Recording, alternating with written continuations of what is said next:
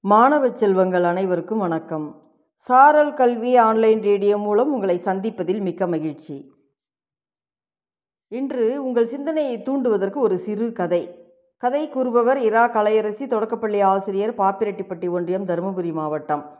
கதையின் தலைப்பு பனையார மழை. வாருங்கள் கதைக்குள் செல்வோம். ஒரு ஊரில் அம்மாவும் மகனும் வாழ்ந்து வராங்க. அவங்க ரொம்ப ஏழ்மையான நிலையில் இருக்காங்க. அந்த அம்மாவுக்கு வயசாயிடுச்சு. மகனுக்கு சரியான அறிவு நிலை இல்லை. ஆள் மட்டும் வளர்ந்துருப்பான். உலகம் புரியாதவனா கள்ளங்கபடம் இல்லாதவனா அவன் இருப்பான். நம்மளுக்கு பின்னாடி இவன் எப்படி தான் பிழைக்க போகிறானோ அப்படின்னு அம்மாவுக்கு ரொம்ப வருத்தம். அவன் எதை சொன்னாலும் வெகுளித்தனமாகவே இருந்துட்டான். அவனுக்கு நல்ல புத்தி வரணுங்கிறதுக்காக காட்டுக்குள்ளே இருக்கிற சாமியார்கிட்ட கூட்டிகிட்டு போகிறாங்க தன்னுடைய மகனை அந்த அம்மா. ரெண்டு பேரும் ஒரு நாள் புறாவும் காட்டுக்குள்ளே நடந்து அந்த சாமியாரை பார்த்தாங்க. தன் மகனை பற்றி அந்த சாமியார்கிட்ட சொல்லி இவனை எப்படியாவது அறிவுள்ள மகனாக மாற்றுங்க அப்படின்னு கேட்டு சாமியார் காலில் விழுந்து அந்த அம்மா வணங்குறாங்க. அவரோ இதெல்லாம் கடவுள் படைச்ச படைப்பு. இவன் குழந்தைத்தனமாக இருந்தாலும் கள்ளம் கபடம் இல்லாதவனாகவும் குழந்தைங்க போல உண்மையாகவும் நேர்மையாகவும் இருப்பான். ஆனால் அந்த உண்மையும் நேர்மையுமே உங்களுக்கு இடைஞ்சலாக அமையும். உங்கள் புத்திசாலித்தனத்தால் தான் அந்த இடைஞ்சலை போக்க முடியும்னு சாமியார் அம்மா கிட்ட சொல்லிட்டாங்க.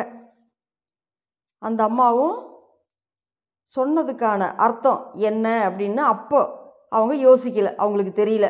ரெண்டு பேரும் சாமியார்கிட்ட சொல்லிட்டு மறுபடியும் காட்டு பக்கமாக நடந்து வீட்டுக்கு வந்துக்கிட்டு இருக்காங்க. வழியில் ஒரு ஆலமரத்து கீழே உட்காந்து அவங்க கொண்டு போன அந்த கட்டு சாதத்தை சாப்பிட்டு முடிக்கிறாங்க. சாப்பிட்டுட்டு மறுபடியும் நடக்க ஆரம்பிக்கிறாங்க.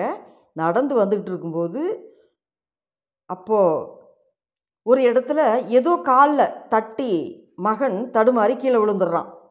தன் காலை தட்டி விட்டது என்னது அப்படின்னு கோபத்தோடு பார்க்குறப்போ மண்ணுக்குள்ளே பாதி பதிஞ்ச நிலையில் ஒரு மண் பானை தெரியுது. அம்மாவும் மகனும் கிட்ட போய் பார்க்குறாங்க. பார்க்கும்போது மண்ணை பூராவும் தோண்டி பானையை வெளியே எடுத்து பார்த்தா அது நிறைய தங்க காசு இருக்குது. அம்மாவுக்கு ஒரே சந்தோஷம்.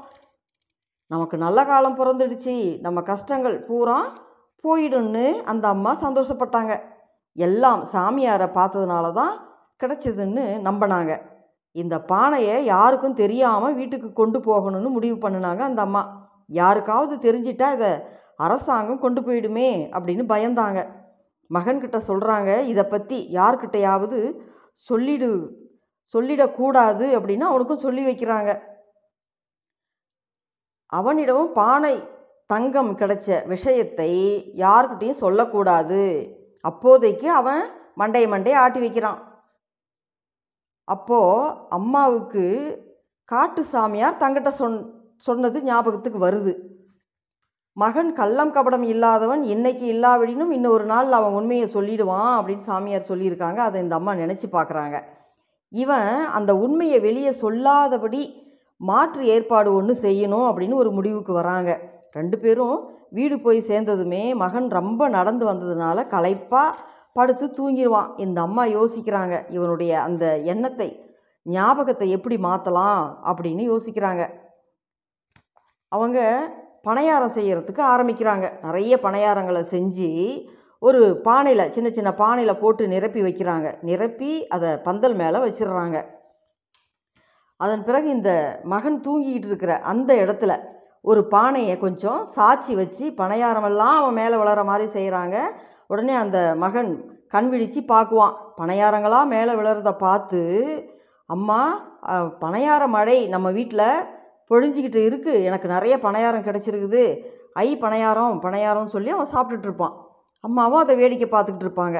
அதன் பிறகு கொஞ்ச நாள் கழித்து ஒரு திருவிழா வரும். அந்த சமயத்தில் அவன் கேட்குறான் எனக்கு புது சட்டை வாங்கி கொடுங்கம்மா அப்படின்னு கேட்பான் அம்மா என்கிட்ட எந்த பணமும் இல்லையே. நான் எப்படி உனக்கு புது சட்டை வாங்கி தர முடியும்னு சொல்லுவாங்க. பொய் சொல்லாதீங்க. நம்மக்கிட்ட தான் நிறைய தங்கம் இருக்குதே. அதை விற்று வாங்கி கொடுங்க அப்படின்னு சொல்லுவான் இவன். அம்மா கிட்ட ரொம்ப பிடிவாதமாக கேட்குறான் அவங்களும் மறுத்துக்கிட்டே இருக்காங்க.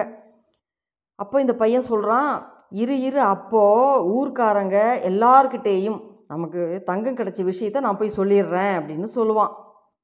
உடனே ஊரில் இருக்கிற ஆளுங்களெல்லாம் கூட்டி அவன் சொல்வான் அம்மாவுக்கும் எனக்கும் தங்கம் கிடச்சிச்சு ஒரு நாள். அவங்க இப்போ அது இல்லைன்னு சொல்கிறாங்க எனக்கு சட்டை வாங்கி தரமாட்டேன்றாங்க அப்படின்ட்டு சொல்கிறான் இவன் சொல்வதில் உண்மை இருக்குமோ அப்படின்னு நினச்சி ஊர்க்காரங்களும் அம்மாவை விசாரிக்கிறாங்க.